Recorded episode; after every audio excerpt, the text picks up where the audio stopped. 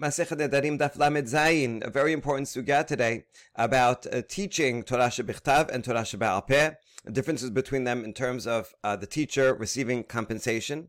And through that, we're going to see some uh, various, uh, very important features of the Tanakh and its transmission and pronunciation.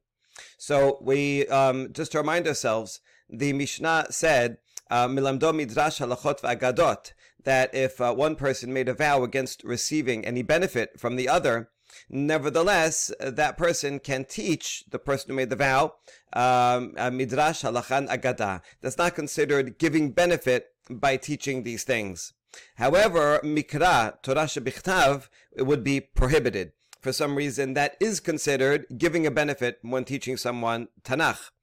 An exception to that is avam lamed hu et banavet benotav mikra even if I have a vow that I'm not going I'm not going to benefit you anything, I can still teach your sons and daughters.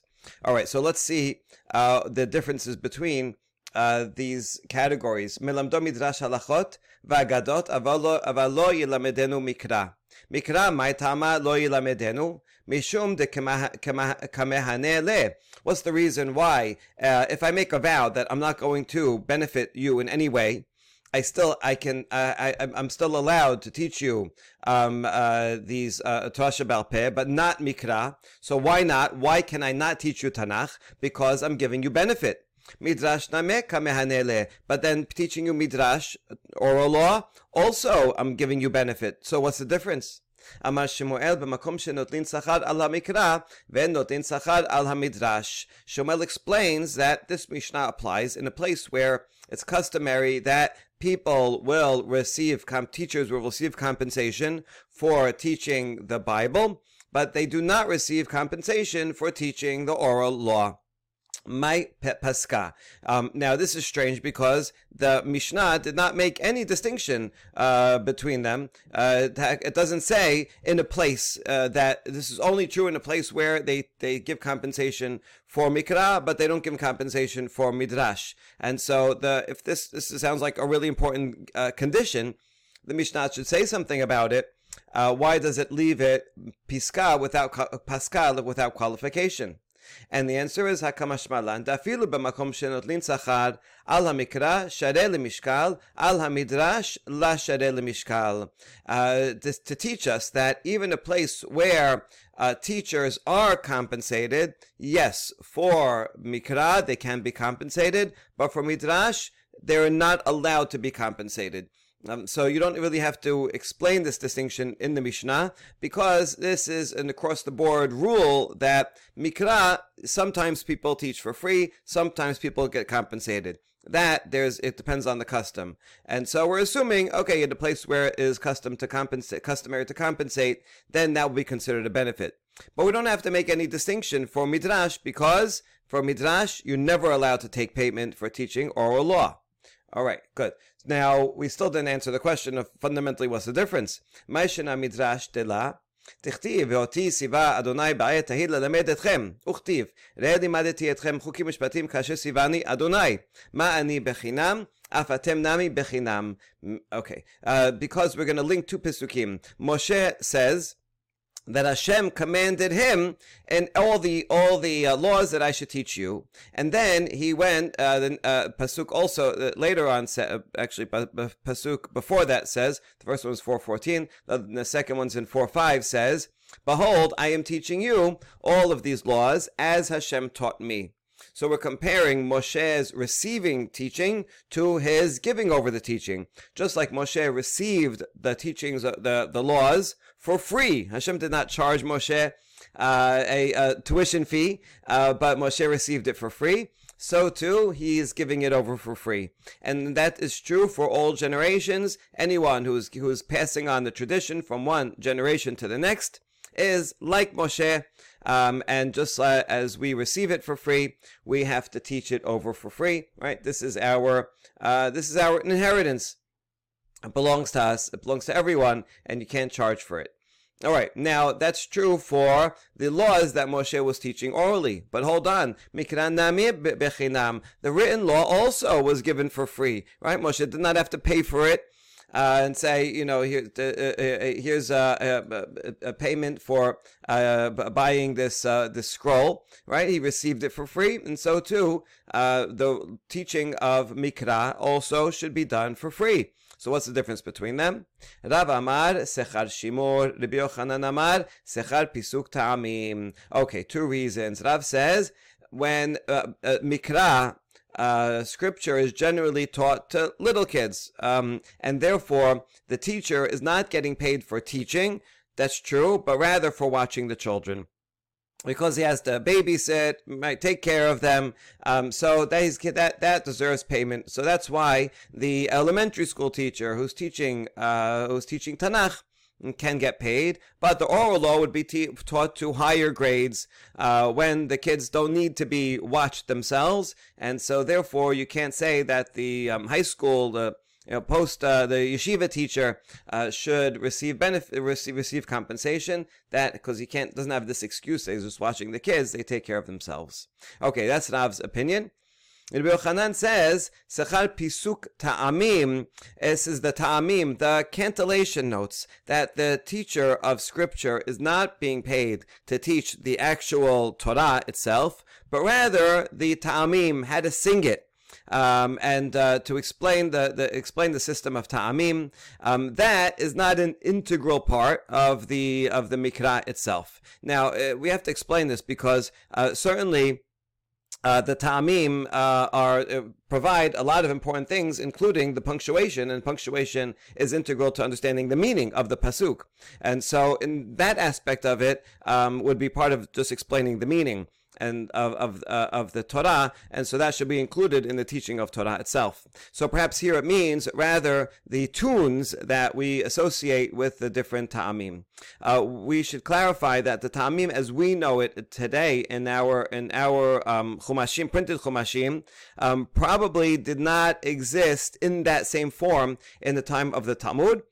um, they were developed by the Baalei HaMesorah in different systems in Bavel and Eretz Israel. Uh, three different systems, and we have uh, we have copies of uh, of them. A lot of them found in the Cairo Geniza. Uh, nevertheless, in the times of the Talmud, you, uh, they did already. Certainly, they had an oral tradition of where to put the sof pasuk and uh, and and all the other um, the other punctuation marks um, even if they had different writing systems or whether they wrote it or not.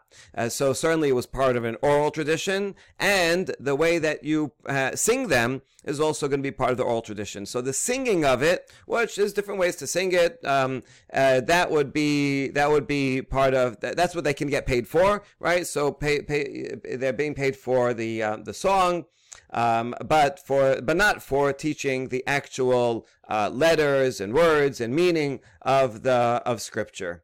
Okay, so that's the two opinions. Very interesting. Now, Tinan lo yilamedenu mikra. We want to fit this uh, fit this in here. Fit these two opinions in with the Mishnah, and Mishnah says um, that uh, a person cannot teach someone else mikra if he's forbidden by a vow to give him benefit. Bishlama so we understand, according to the Biochanan, that part of the teaching is going to be teaching of the of the ta'amim, and so therefore uh, that makes sense. Why uh, and and anyone doesn't matter what age it is. Uh, if I am not allowed to give you benefit, then I can't teach you mikra because part of the teaching mikra is I'm going to teach you the song and that is something that someone can be compensated for. And then if I'm I'm doing that for you, I'm giving you benefit. That's a that, that's that's a, a monetizable benefit. But if you're talking about that the teacher gets paid just for watching the little kids, well, if I if uh, if I'm teaching an adult, then I'm not watching the adult. So then, therefore, that should be done for free. Since uh, teaching an adult mikra is something that would be done for free because you don't have an excuse of watching the little kids, there, therefore, there is no monetary benefit in it, and it should be permitted. So even if I said I'm not going to give you any benefit, but with a vow, I still and but and you're an adult, I, I still should be able to teach you. So we answer bekatan katane. You're right. That phrase also we're assuming that it's a katan, right? So if we go back to the Mishnah, we're assuming it's talking about a child where um, the teacher uh, in the, in those places where the teacher does get compensation, they get compensation for watching the kids. That's why. But if it was an adult, you're right, it would be permitted. Okay, so um, that phrase is talking about a katan. Hold on. I bekatan, ema sefa avam lamedet banav mikra. Katan barbanim hu, then how can you explain the last line? Um, so even if I cannot teach you mikra because of a vow, I can teach your sons and daughters mikra. If this phrase, loyim mikra, is talking about a minor themselves, then the minor doesn't have himself children, so it's hard to read that right? A katan, barbanimken, is a katan old enough to have kids? Oh, we have to add some words here of explanation. Lo yilamedenu mikra bekatan. It doesn't seem here that we're actually um, mean that we have to add words of, into the Mishnah and change the language but rather we're adding some words of explanation. The phrase that says "Don't teach him mikra," that's talking about a child. You can't. I can't. If I have um, a vow against a child, I'm not going to give this child benefit. I can't teach the child because in those places where the teacher receives compensation for watching the child, that would be a monetary benefit. How, uh, but the next clause is a new thing. If I made a vow against an adult that I'm not going to give that adult any benefit, I still could teach his children because um, uh, that that benefit would only be, only be going to the kids, and I didn't make a vow against the kids, and so that would be fine. All right, now another question. Metibe. Tinokot lo korin batechila b'Shabbat ela shonin barishon. This baraita teaches that children are not allowed to read a new passage of the Torah on Shabbat, but they can review something that they already learned. So no new learning on Shabbat, only review. I think in the old Talmud Torah, that is in fact what they did. On Shabbat, they would uh, the kids would still come to the Talmud Torah, but they would only review what they did during the week. Now, let's see why. If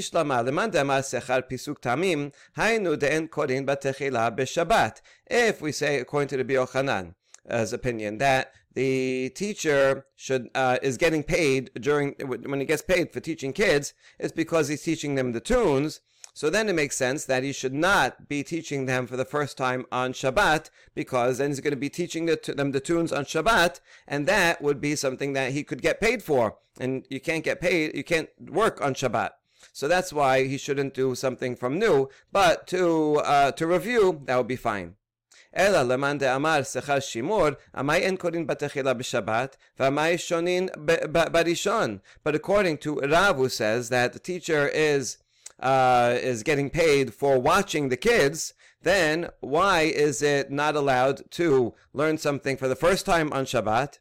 And why is it um, uh, per- permitted to review something? In either case, whether I'm teaching the kids something new or reviewing uh, for them, I'm still watching them on Shabbat, and then that would be something that I would receive compensation for, which is prohibited on Shabbat, and so it shouldn't make, make any distinction. Okay, so that's the challenge to Rav. Okay, so Rav is going to answer with a further question uh, back.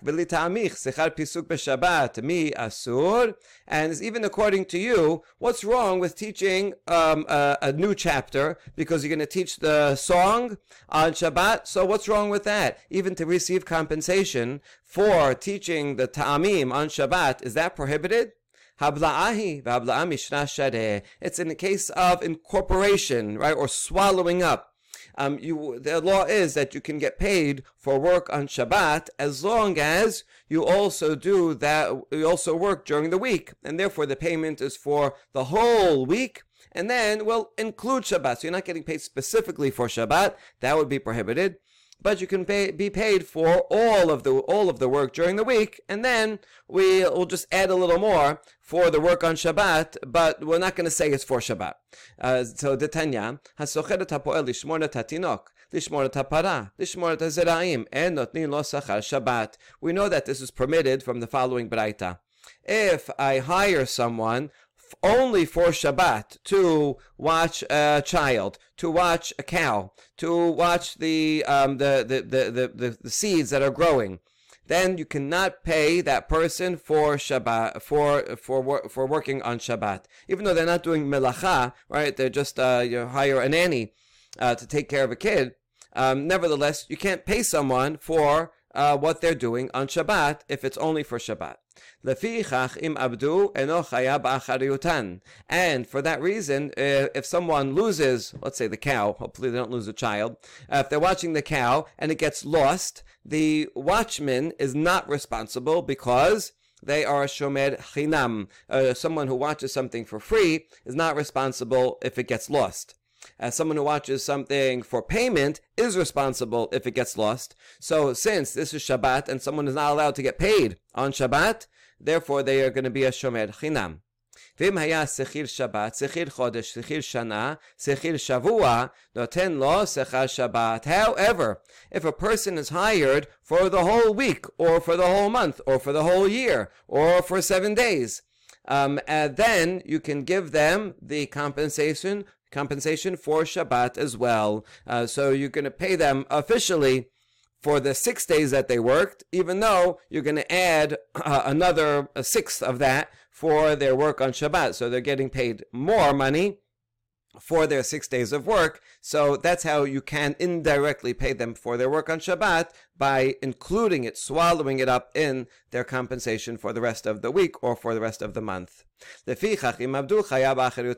that case, if someone is paid to watch a cow for the whole week and it gets lost, even if it gets lost on Shabbat, they are a they would be responsible because they're considered a shomer sachar, uh, even though they're not getting paid specifically for Shabbat, uh, but they're getting paid for the whole week. That includes Shabbat, so then they would be responsible. Okay, so we see from this um, uh, long baraita is that getting paid for work on Shabbat is permitted as long as one is getting paid for many days uh, during the week as well. And so Rav is going to answer, what's wrong with getting paid for uh, on Shabbat? That's right. I can you can get paid for wa- for watching the kids, and therefore it doesn't make a difference if it's uh, if it's the first uh, time they're learning it or, or review. And uh, even according to you, it should be allowed to pay for a teacher because they're gonna uh, teach the sod the ta'amim. So as long as you're doing havla'ah, that's permitted. Okay. Ela gabe Shabbat, hainu tamaden korin betechila. Rav will now explain, okay, there's no problem here. Uh, it's not about the getting paid. Here's the problem and why I think there's a difference, Rav will say, between teaching for the first time and teaching review. Um, so the reason why you don't teach kids um, a first for the first time on Shabbat is mishum difnu abaton diyanukel misvata de Shabbata. Because the fathers who are teaching the kids, they want to be at leisure because um, they want to have Oneg Shabbat, Mitzvah Shabbat, they want to concentrate. Now, when you're teaching a Perek for the first time, that takes a lot of work to teach the kid because they don't know anything. You got to teach them every word, every letter, takes a long time. And so then you're going to spend the whole afternoon uh, just teaching that uh, chapter. But to review, the kid knows it already, then that's easier work. It doesn't take as much time. So the father is happy to sit with the kid and uh, they can enjoy and uh, eat and drink and take a nap and have Oneg Shabbat. וכבי בהתאמה משום בשבתה אכלין ושתין ויקיר עליהון עלמה. Or a similar reason is not about the father but about the kid. On Shabbat the kids are eating and drinking more than usual and therefore uh, the whole world is heavy upon them. Uh, meaning they're lazier and uh, after a big meal a lot of desserts too. Uh, so they're not going to be uh, in the mood uh, to, to to study something very difficult, and so therefore they won't be able to study for the first time. But just to do a review, that's okay. Shemuel, who was known to, for his medical knowledge, says that a change in your routine is the beginning of in, uh, intestinal disease. Uh, right, your body gets used to eating a certain amount at a certain time every day, and so and then you're, you're on your full uh, uh full energy. Uh, but if you're eating a lot, drinking a lot on Shabbat, then it's going to be sluggish. You're going to want to take a nap. The kids are going to be tired and uh, and they're not going to be uh, in learning mode, so uh, they won't be able to learn something difficult, which is what you need for the first time learning. So Rav says that's what it's about. It's not about the um, compensation on Shabbat. That's no problem as long as the teacher is getting paid for what they teach also during the week. Okay, now we answered that question. Now we want to wonder how come Rav and Shemuel disagree with each other the opinion that says it's because of the uh, teaching the, the, the, the, the songs, the ta'amim, uh, that's the problem, and you can't, that, that's giving benefit because that is a monetary benefit. People get compensated for teaching the, the songs of the ta'amim, the tunes. Uh, so how come that he didn't say the reason of sechar shimur, uh, like Rav, that this is, aren't you also um, uh, watching the kids?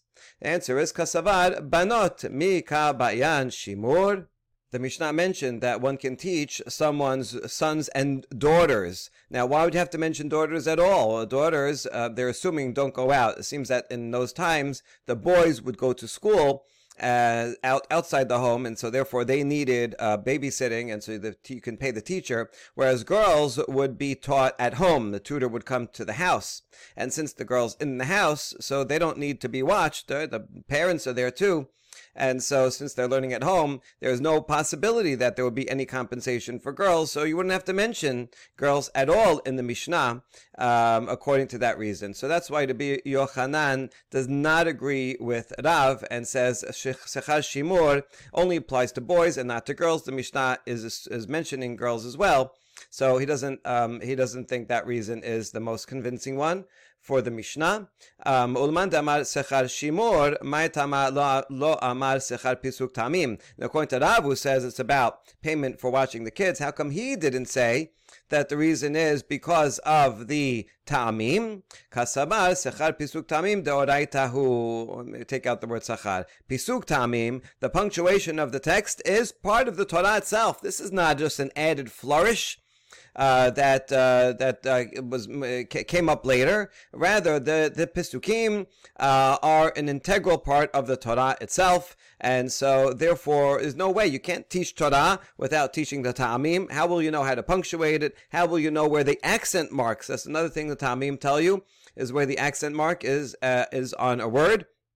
Um, and uh, and so the the tune is not just a random tune. The tune is uh, even if if there are different communities have different tunes, but they all are in a sim- similar in the sense that um, it's going to tell you to put, put put the accent on the right place and put the pauses and commas and periods all where they should be. And all that is necessary part and integral part of the Torah, and therefore you can get paid for teaching the Ta'amim uh, in all its aspects. And therefore, he Rav says, no, I don't think that's the reason that you can get paid for Ta'amim.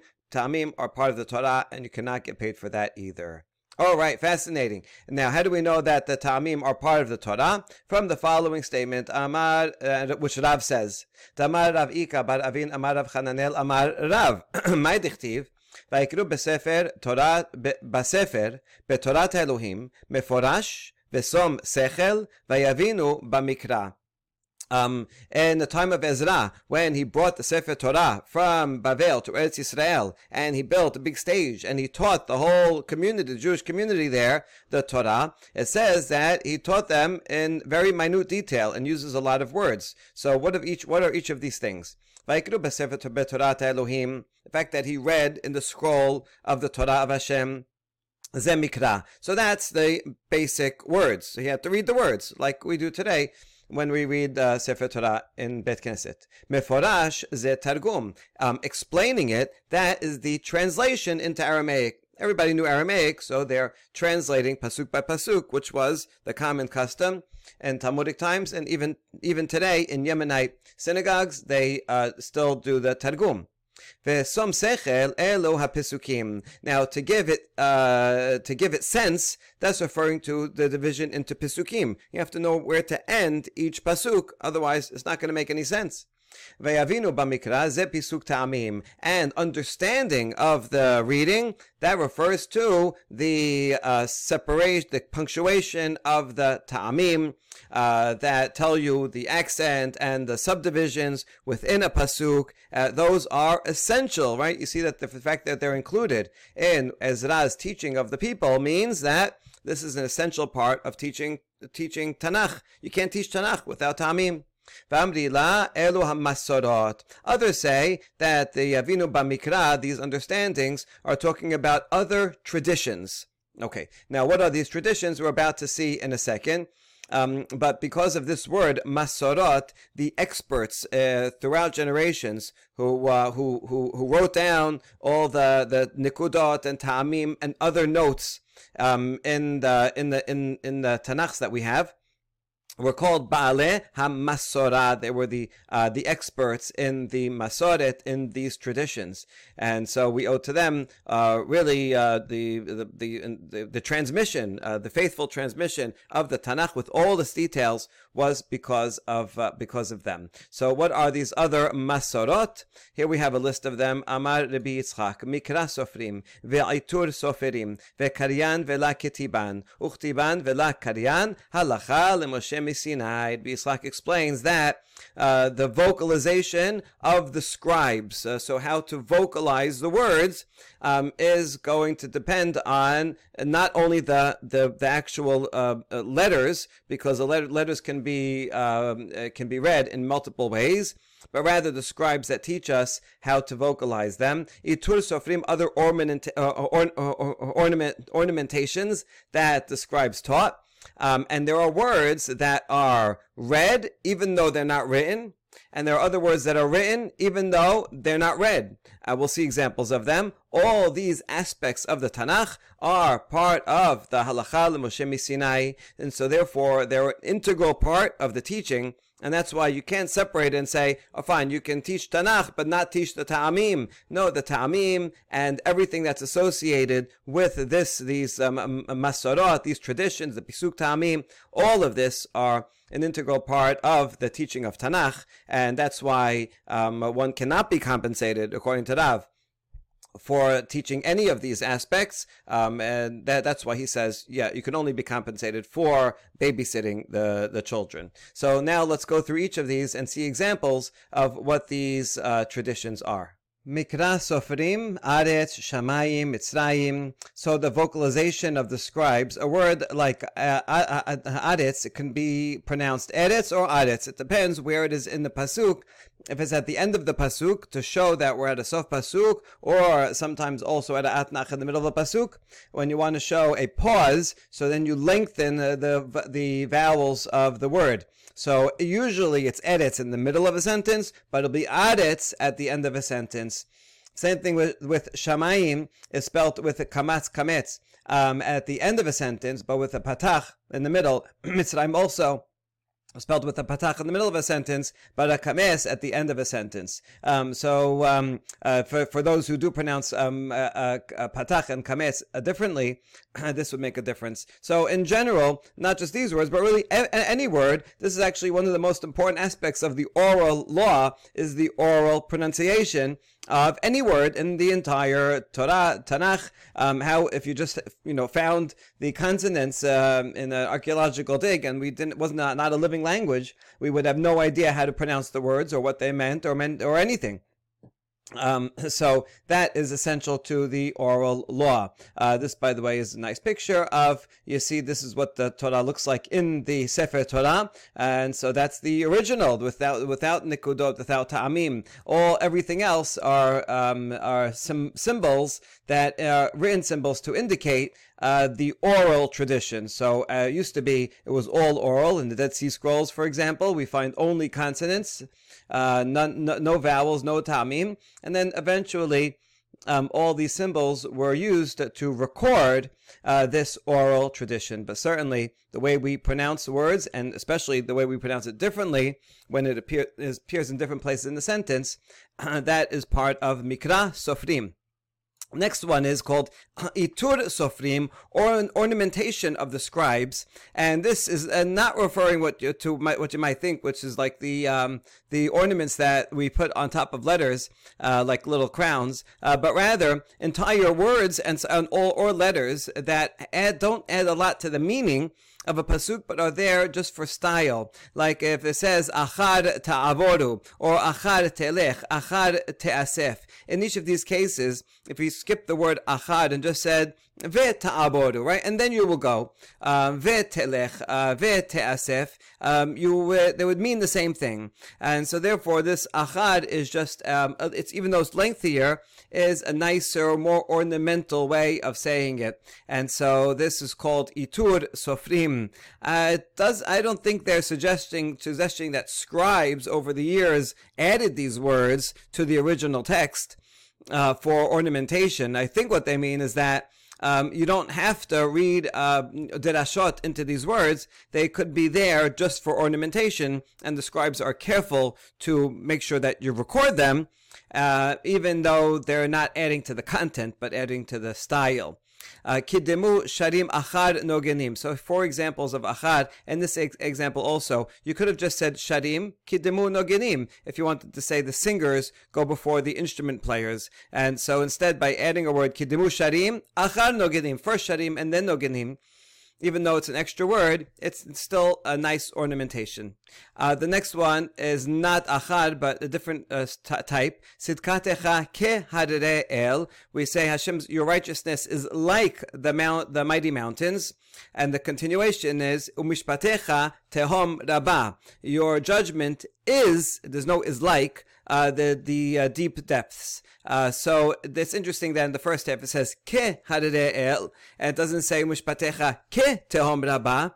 So why do you need the ke here? Um, this is just an ornamentation. If you took the ke, ke out, we would know the same thing. Sitkatecha el, right? When no one's taking it literally to think that the mountains are actually God's righteousness, we're comparing the greatness of two things, uh, but that also is an ornamentation.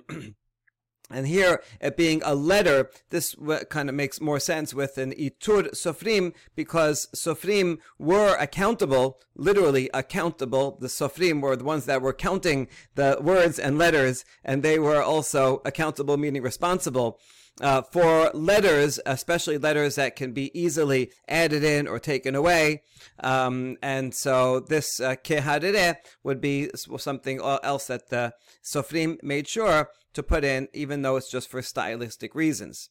Now, a next uh, phrase um, is karyan vela ketiban. There are a lot of words that are read even though they're not written. Uh, in other words, they are um, uh, they're not written in the text. Nevertheless, you're supposed to read it as if it's there. And here's a few examples. Perat de belechto.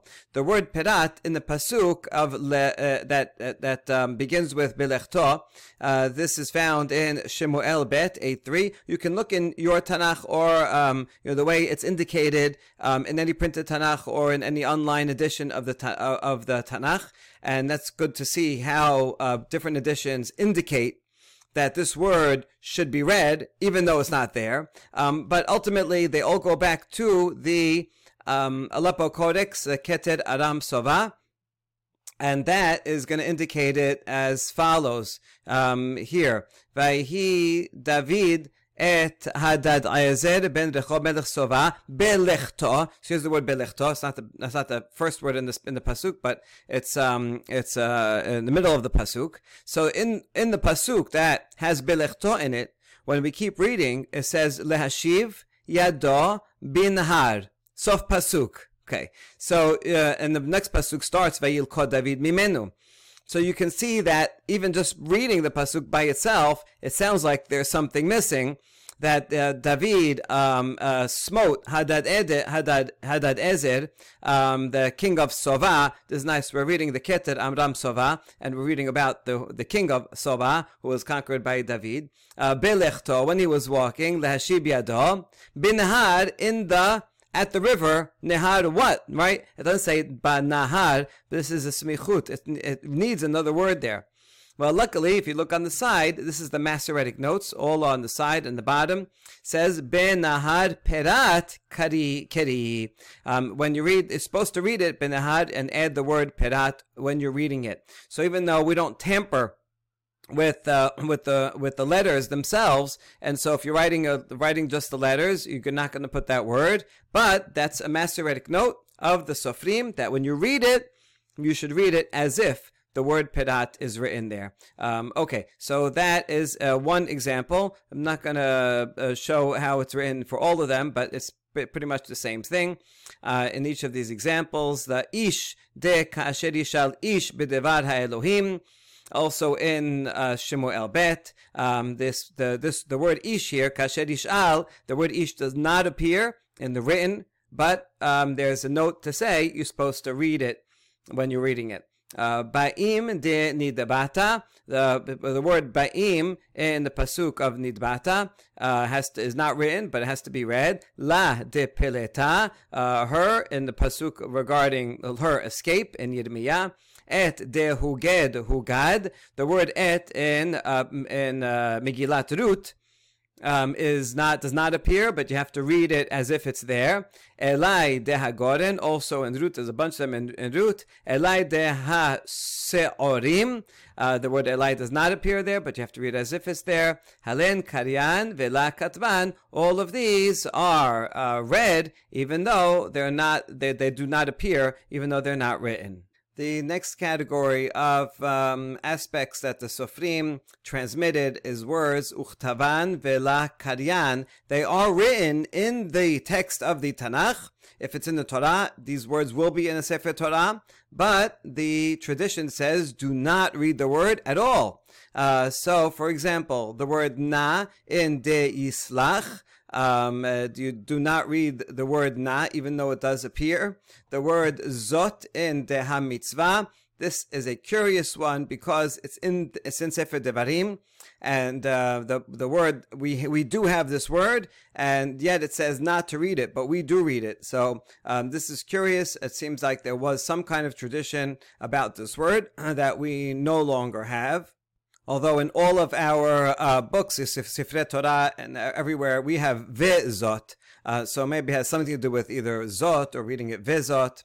Okay, anyway, Yidroch de Hadorech. Um, this is an example from, from Yirmiyah. I'll show you this example also in the uh, Aleppo Codex. So we'll see one example of each type.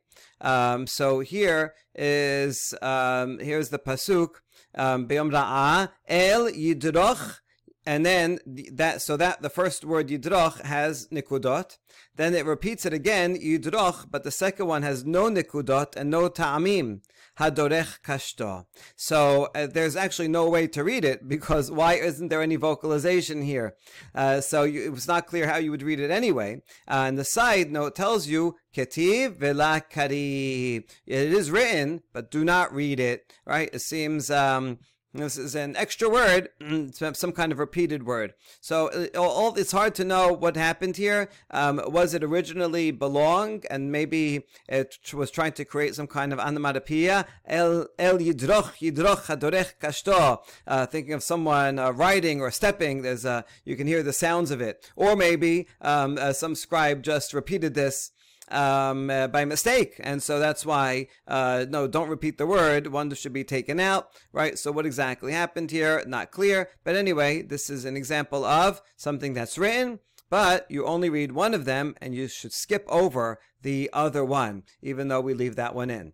Um, okay, that's uh, next example is chamesh di pe'at negev, the word chamesh in uh, that pasuk in Yechezkel, the word im de ki goel, uh, another one in Megillat Rut, uh, the word im in that pasuk in Rut, halen ketavan karyan. These are all uh, written, but you do not read them. Uh, let's take a moment to uh, analyze some uh, some examples. There, we we just saw the extreme examples of something that either does not appear, but we re- at all, but we read it, or something that does appear and we don't read it at all. More common is a kri uchtiv, that there's a word that's written one way and read a different way. Uh, so an example of that in Rut would be ubat vigilit margelota veshachavt. So we read veshachavt, which is second person feminine. You will sleep.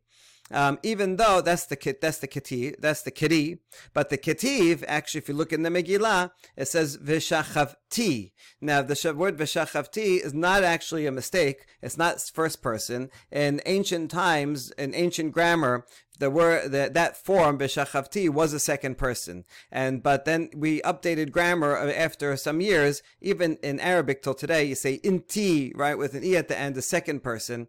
Um, but then eventually that became to mean only first person, I. And so you see, this would be an example of the ketiv remembering an uh, grammatical form and the keri updating it to a newer grammatical form. Um, or other, another example would be uh, a different spelling. Melech Sevoyim in Bereshit is written, written with two yods. Um, but the keri is we add a vav, vav and two two yods, and so maybe this is either pronunciation siviyim to sivoyim, or it might actually be pronounced the same way. This is just written chaser sevoyim. You have to put a uh, cholam here, uh, but uh, we read it as a cholam maleh um, in our pronunciation, they would sound the same, but it could be uh, once upon a time it was pronounced differently or reflect different spellings. So that's uh, that's yet another example. Sometimes it could make a big difference, like ve'amad lo lamed vav or lo. Does he does it mean he told him or he said no? Um, okay, so um, there's a lot of a lot of different types of kiri uchtiv. Um, here's a, here's a couple more. Uh, one type of kiruchtiv is a euphemism, um, which we have in Sefer Devarim in the curses. It says Yakecha Hashem b'shchin Mitzrayim um, we read it ubatechorim, even though it's written in the Torah ubat polim. And the reason is the polim is a, a very harsh word. It uh, means like hemorrhoids, and it's not nice if you're in public in Bet Knesset to say such a word. And so we make it into um, a softer word of uh, general disease. Uh, or in that same paragraph, um, Ishat Ta'ares, one of the curses is that a man will uh, be get engaged to a woman and someone else will come and we read it Ishkavenna and he will sleep with her. But actually, the written, what's written in the Torah is Yishagelna, which is a much harsher word. It's like saying rape or maybe even a curse word that is would be impactful in a curse uh, if you want you know you want to get that point across, but still not kavod sibur to read this in public, and so we tone it down to a different word. So that is one reason, one set of reasons why there is a kriyuchtiv. Another is the most common kiriyuchtiv. That's it's so common it's not even indicated is Hashem's name. Every time it says Yod Ke Vav Ke, we always read it as Aleph Dalid Nun Yud. That's another example. Kriyuchtiv. We're not reading what letters that are as written there, but rather you should kiri. You should pronounce it as if it has the had the letters Aleph Dalid Nun Yud with different punct- different vocalization. In fact, the vowels that we place on Yud Ke Vav Ke are not the vowels of how Yud Ke Vav Ke was ever pronounced. They are actually the vowels for Aleph Dalid Nun Yud. That is the scribal convention when you um, you put the the consonants of the kri on the side, but the vowels of the kri on the ketiv and now you have to move the vowels, shift them over to the um, to the letters on the in the margin. Um, this is not in the margin because it so often happens so often, but it would be the case in all the other examples. Uh, just end with a very important uh, statement by Radak, who is wondering about um, some of the some of the examples of kri uchtiv, and he says. Dua sefarim in the exile, the um, the most accurate uh, copies of the scrolls were lost, and um, and Anshekes Gedolah had to reconstruct the Torah Shebichtav um, again as it was. And but sometimes they found machloket b'sefarim. They saw that um, uh, from uh, the from the scrolls that they have. Sometimes there were differences, and they would follow the majority according to their assessment. Now, that's good. So in most cases, they were able to successfully reconstruct anything that was lost in the exile. However, there were some places that they lohisigadatam, they were not able to uh, to reach a, um, a, solid conclusion with full clarity. So what did they do? Katvu echad velo nakdu or katvu mibachutz velo katvu mibifnim. And so in that case, they would put in a kiri uchtiv. So they would say one of the forms that they thought could be right, they would put as the kiri, and one of the forms that they thought might be right as the ketiv, and that way they would preserve both of the forms, some in there, um, so that the correct one would not be lost. So this is, um, I don't think this applies to all the cases, but applies to a subset of the cases. Others are purposeful because it's a euphemism Hashem's name, also to holy. Um, so the Kriyochtiv uh, encompasses a number of phenomena. You could see from the what uh, just said that not all of them are actually literally halacha l'Moshe Sinai. You can tell that more simply also because a lot of these examples are from Nevi'im, Yirmiyah, Yechezkel, Ruth, all books that were written uh, many uh, hundreds of years later after Moshe. So it can't be that um, there's a halacha l'Moshe Sinai that the pasuk in Yirmiyah should say uh, have a ketiv yidroch, but don't read it. Um, so therefore, we have to understand that halacha Moshe Sinai applies generally to pronunciation, and that would include things like uh, the euphemisms. Um, and uh, things that are read publicly or not read publicly. So the, the, the, the general categories of the, uh, the traditions that the scribes taught us about how to read those are part of the oral law back to Moshe at Sinai, but along the way, they did have to indicate other things that came up um, in Nevi'im and Ketuvim and uh, other other the other reasons why we have Kari Uchtiv. All right, this is a fascinating subject, um, and a lot more to say about that. רב אחא בר עדה, במערבה פסקין להדן פסוקה, לתלתה פסוקין, ויאמר השם אל משה, הנה אנוכי בא אליך בעב הענן. The following pasuk uh, we have as all one long pasuk. Let's look at the original. Um, it says, but in Eretz Yisrael they divided this into three separate pasukim. So as follows: V'Mashem el Moshe nanochi ba'elecha be'ab ha'anan. Uh, that's they, they would have a sof pasuk. We have an atnach here, so they counted this as in Israel as one pasuk. Second one, ba'abur yishma am imach. וגם בך יאמין לעולם. סוף פסוק. That would be second. Ve'aged Moshe tibra'am el Hashem, and that would be a third pasuk. So you see, this is a very long pasuk, and you can split it up uh, uh, syntactically into three. And so, um, when it sounds like there were, in, in some details, uh, differences between traditions in Bavel and Eretz Israel, perhaps between uh, different of the uh, different uh, um, uh, masters of the Baalei Mesorah of exactly how to divide uh, Pisukim and what kind of punctuation. Uh, so here is one example of such a difference, which is actually important to know because the Talmud elsewhere gives us the number of Pisukim and words and things like that throughout the Torah or several books, and sometimes they are not the same as what we have in our Tanakh, and um, you can explain it through things like this. If it has a different number of pisukim, let's say in the mess in the Masoretic text, it, it, always gives you the number of pisukim at the end of a parasha or at the end of a book. And if you find the difference between that and what we have, it doesn't nec- it probably does not mean that we're missing a pasuk or have an extra pasuk, but rather it's just that we're breaking down the pisukim in slightly different ways. Baruch Adonai Amen ve'amen.